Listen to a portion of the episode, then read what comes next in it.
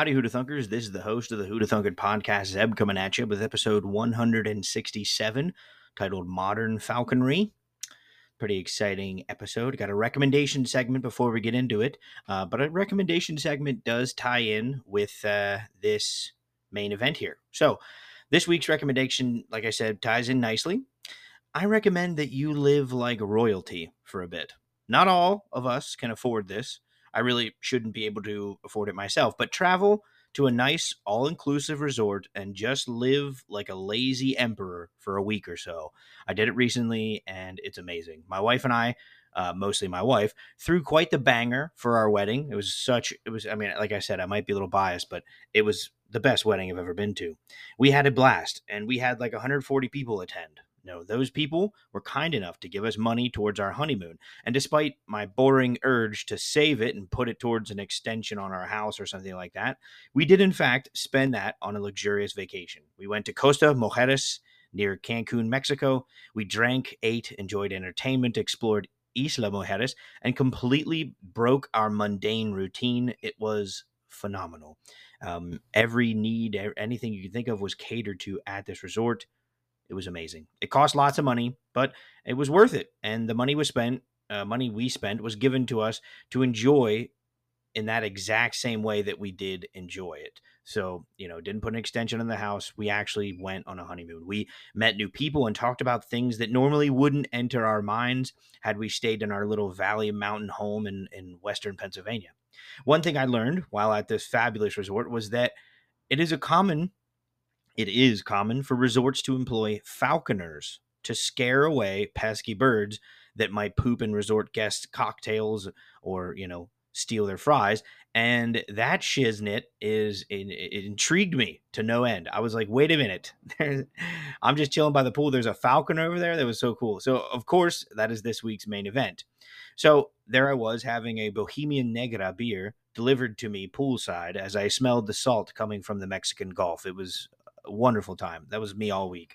I was doing my typical people watching when I spotted someone who looked different from the rest. Usually, you see relaxed guests getting drunk or chatting about, um, or perhaps a smiling and hardworking staff member busting their ass to make everyone happy. But I was looking at a woman wearing a white outfit, all white, white hat, white top, white pants, white shoes, and uh, you know everything, and one giant leather glove on her left arm perched upon this glove was a badass looking bird of prey wearing blinders. So like little little um, leather blindfolds basically. All of a sudden the great-tailed grackles, gulls and other tropical slash seabirds in the area started losing their damn minds. They're squawking everywhere, flying like crazy back and forth, um, all in the presence of this this falcon, this hawk it was such a bizarre experience. One minute there were beautiful birds swooping down for people's fries and squawking about. The next, I, it was pandemonium. And within a few minutes, all the birds were gone except the blind falcon sitting on its owner's arm at the edge of the pool. One of the guys in our group told me that he had read a few articles about this resort uh, falconry, you know, this practice. His name is Gabe. He's a nice guy. And he explained how resorts in the U.S. don't employ this technique as often due to environmental groups causing a fuss when this uh, brand of scareaway falconry is used, it scares the local bird species to flee for an extended period of time, which upsets the local ecosystem. Apparently, during COVID's travel restrictions, the resorts were mostly empty, so falconry wasn't used as much, and so a lot of bird species that had previously been scared away were now returning to a lot of tourist destinations. I remember talking to Gabe, I think we were either I misinterpreted what he said or whatever. We were under the impression that the Falcons would soon take have their blinders taken off and would hunt these damn birds, just rip them to pieces. And we were sitting in the pool waiting to see this happen. And we were waiting and waiting and waiting. We realized they don't need to do that. Just having the falcon in the vicinity, in the area, freak the birds out enough that they would leave and you didn't have to kill any of them. Now, if you've ever thought about falconry before, chances are you haven't, seeing as it's, you know, it's not really popular. but if you have, you've probably pictured some Mongolian warrior from centuries past wearing steppe wolf coats and training a falcon to gather intel or hunt small game for them. Or perhaps a European noble in more recent centuries who's taken up the rare hobby of falconry to impress his mates down at the pub.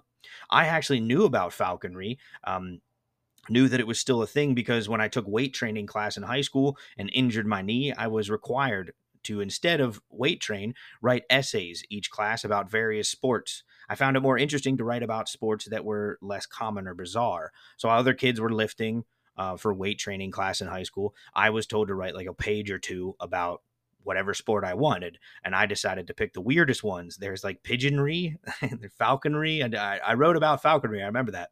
I thought it was a blow off assignment because, you know, here I am injured. And also, the teacher for weight training was the head football coach. I was starting lineman for the football team. So I knew he wasn't going to flunk me um, no matter what I did. But especially since I was the number one bench and squat lifter in my school, I wasn't going to fail weight training. I was okay.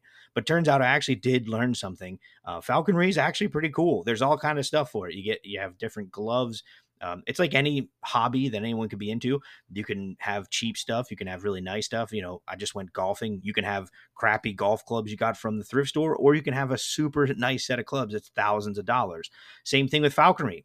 Apparently, you can get a cool perch for your falcon to chill at home. You can get a really cool falcon leash. You can get falcon gloves, falcon sticks and strings, leashes. Like it's um yeah, pretty neat. Their blinders can look really fancy or really crappy. So yeah, I didn't know that. You can have like blinged out falconry stuff. And uh, I went to Wikipedia. It says the sport of falconry. Falconry is the hunting of wild animals in their natural state and uh, ha- and habitat by means of a trained bird of prey. Small animals are hunted, squirrels and rabbits, often small prey for these birds. So, right there it says trained bird of prey excuse me, although it is called falconry, it does not have to be a, a falcon. Um, it is still considered falconry if you're training an owl to do this stuff. I guess that's just the grandfather name in falconry. But the thing that astonishes me most is that falconry is still practiced for practical means in the tourist industry, like we said, with this uh, scare away falconry tactic. Uh, the Washington Post writes Though falconry has historically been used for hunting, the modern practice has found a home at resorts across North America, Britain, and the United Arab Emirates. The birds of prey function as a pseudo force field, providing an environmentally conscious form of pest control. According to the Los Angeles Times, there were 137 active permits issued by the U.S. Fish and Wildlife Service for predatory bird pest management between 2007 and 2019. That's a long period of time. That's over a decade. So that's 12 years worth, and they issued 137. That's why I feel like there's less of this going on in the U.S. Um, from what Gabe told me, it's basically like P- people like PETA saying like, "Hey, you can't be doing this to birds." But like I said, they don't normally they don't hunt the birds down. The falcons or the the birds of prey, they don't kill anything. They just chill. They're just chilling there blind. You know, they're well fed, well taken care of um, they're they're employed with hotels, museums, vineyards, airports, and even landfills getting involved in the falconry. The presence of these predatory birds is a natural, non lethal means of intimidating and scaring away nuisance birds, said Paige Hanson, a falconer at coastal Georgia's Sea Island Resort. Paige Hanson is one of these falconers who gets paid to walk around Sea Island, Georgia in the spring and summer months with a freaking raptor perched on her arm. It sounds like such a cool job um, like Beast Master, Beast Tamer, you are the falconer. But Paige Hanson, she helps the local merchants and tourists by scaring away local birds such as the boat-tailed grackle from stealing produce and boardwalk fries. Sea Island, Georgia hires a total of three falconers to keep the birds away. The falconers uh, don't just parade the raptors around; they have to weigh and feed, train. Oh, oh my computer just went blank. There we go. They, sorry. They have to weigh and feed train and perform hunting exercises and clear their enclosures aka scoop up bird crap daily. And these are birds of prey. Their their poop is probably a lot more nasty because it's a lot more meat in there. The resort the resort has six harris so this is just the one sea island georgia resort. Six harris hawks one peregrine falcon, one Eurasian eagle owl, one barn owl, and an eastern screech owl. All are pictured on the blog here. Um, I'd have to say, out of all of them that look the coolest, it probably most definitely the barn owl. It looks like an alien creature coming to destroy you. But I looked it up. Um, the Eurasian eagle owl, one of the um, birds of prey that is or was employed at the Sea Island Resort in Georgia is the top one of the top 10 biggest birds of prey on the planet. So pretty big, pretty cool. And I'm assuming I, I, that's what I'll, another thing I found interesting. Maybe it's just because it was easier to get their hands on six Harris Hawks than it was a Peregrine Falcon or whatever. Um, maybe that uh, the peregrine falcon scares away this type of bird more than this maybe crows don't get don't get scared by a harris hawk who knows? I um i thought that was interesting why they picked this or that. This practice of falconry spe- specifically the tourist falconry that sort of does the scarecrow not super researched not super talked about. It was it's just it was considered just a form of pest control. It'd be like trying to find something about you know what kind of chemical do you use to kill these kind of ants or whatever. It's not really talked about. It's not a salacious cool thing but it is. It's turning out this is another cool thing about this falconry um, Sea Island Resort noticed that guests didn't just appreciate the lack of loud grackles flying around and stealing fries. Some guests actually would come to get a closer look at these birds of prey. The resort's falconry program also served as a major draw for nature lovers and animal animal enthusiasts over the past decade. Once again from the Washington Post. According to John Kent, the property director of outdoor pursuits, the falconry program deb- debuted in 2011 strictly as a pest control measure, but interest from guests created demand for organized activities ranging from brief hawk walk, where guests head where guests head to nearby Rainbow Island, try on a falconer glove, and practice recalling the birds, to the full falconry experience, a program that offers an opportunity to watch Earth's fastest bird, the peregrine falcon, hunt its flying prey. And I looked into that. The peregrine falcon, I knew about this. My dad's been telling me about this cool animal fun fact since I was a kid, but I thought I might get a, an actual, like, uh, the numbers for you. The peregrine falcon is the fastest animal on earth. It is the fastest bird and the fastest member of the animal kingdom with a diving speed of 389 kilometers per hour. That's 242 miles per hour.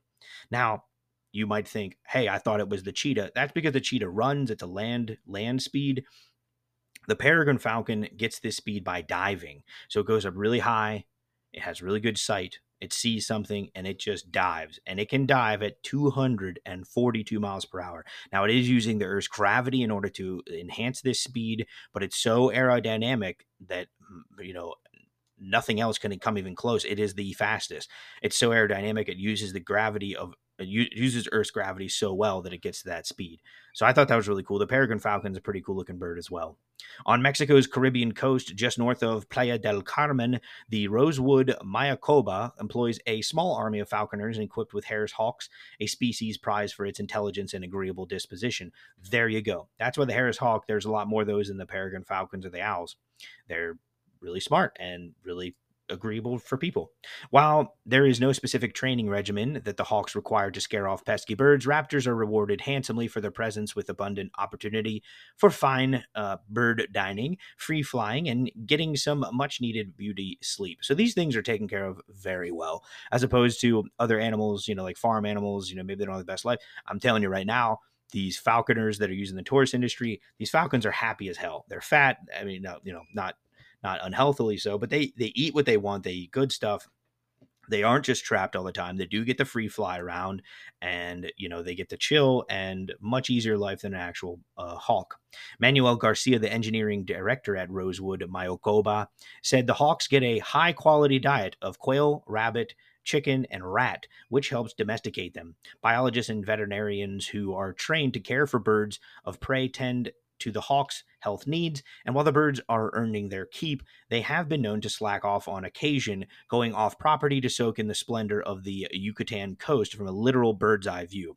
From time to time, hawks feel like flying a little further and visiting the neighboring hotels, prompting their handler to run across the property in search of the bird, Garcia said. So these things are taken care of. They they run away and they're just taken care of. They're not, you know, punished or anything. They have vets taking care of their health. Um, I thought that was a cool ending. Now, that was going to be the end of the episode, but I wanted to do give a little bit more information on that Mongolian steppe falconry from ancient times that was done not out of you know tourist demand, um, but out of actual practice, and that is how they hunted and how they got food because it's so badass. These crazy bastards use 17 pound eagles to hunt, not just falcons. The uh, Kyrgyz Kazakh and the and the Mongol traditions date back 900 years to the time of the Mongol Empire. Like traditional practices elsewhere in the world, oh, I'm so sorry. I'm quoting directly from nomadictrails.com. I'm going to start over. The Kyrgyz, Kazakh, and Mongol um, traditions date back 900 years, to the time of the Mongol Empire. Like traditional practices elsewhere in the world, the art of hunting with eagles is on the verge of extinction. But Mongolian falconry is alive and well, kept in Kazakh culture here in Mongolia. Moreover, people all over the world practice the primal culture of hunting, but hunting with birds of prey is more challenging, as it takes three to four years to teach a bird to hunt. Further, the golden eagle weighs three to seven uh, kilograms, at seven to 17 pounds. And the hunters have to keep their bird on a stretched arm. Not only, uh, not only this style of hunting makes it makes it a difficult sport for, uh, but at the same time, it offers an invaluable glimpse of the past and present of traditional hunting. So that I just wanted to read from nomadictrails.com. Looks like a, a, a tourist thing, but um, they also talk a, just a couple paragraphs about the falconry and Mongolia and how it goes back almost a thousand years. Um, the Mongol Empire. I'm a, I'm obsessed. If this is your first time listening to Who to Thunk It, whenever I talk about historical stuff, I'm obsessed with the Mongol Empire. The way they were able to stretch out over the Eurasian um, continent and just just I don't know, they're amazing. And the different technology, how different they were from literally every other empire. Um, there were nomads. Anyway, they used falconry, um, which, like we said, even though they're using golden eagles, it's still considered falconry. I guess just probably that's only a thing in English, but um, it's falconry whether it's a bird of prey and no matter what kind. Anyway, thanks for listening, to Thunkers. Just a short one, something I learned about on my honeymoon. Thanks, Gabe, for suggesting that I look into this. Um, he heard me talk about all this nerdy crap the whole stay, the whole time we're there, and he's like, "Hey, see that over there? This is a nerdy thing I know about. You might be able to want to check out." And yeah, here it is, translated in episode 167. Thanks, Gabe, and thank you everyone who went along to the uh, Costa Mujeres Palladium Resort in this past June. Had such a fun time and um, yeah, that's why I recommend you do it too if you can. If you have the means, maybe don't go for 10 days, maybe don't have a honeymoon money, maybe go to a cheaper resort. Uh, but I'm telling you, go to all inclusive. You just live like a king. It's amazing. Thanks for listening, to Thunkers. Until next time you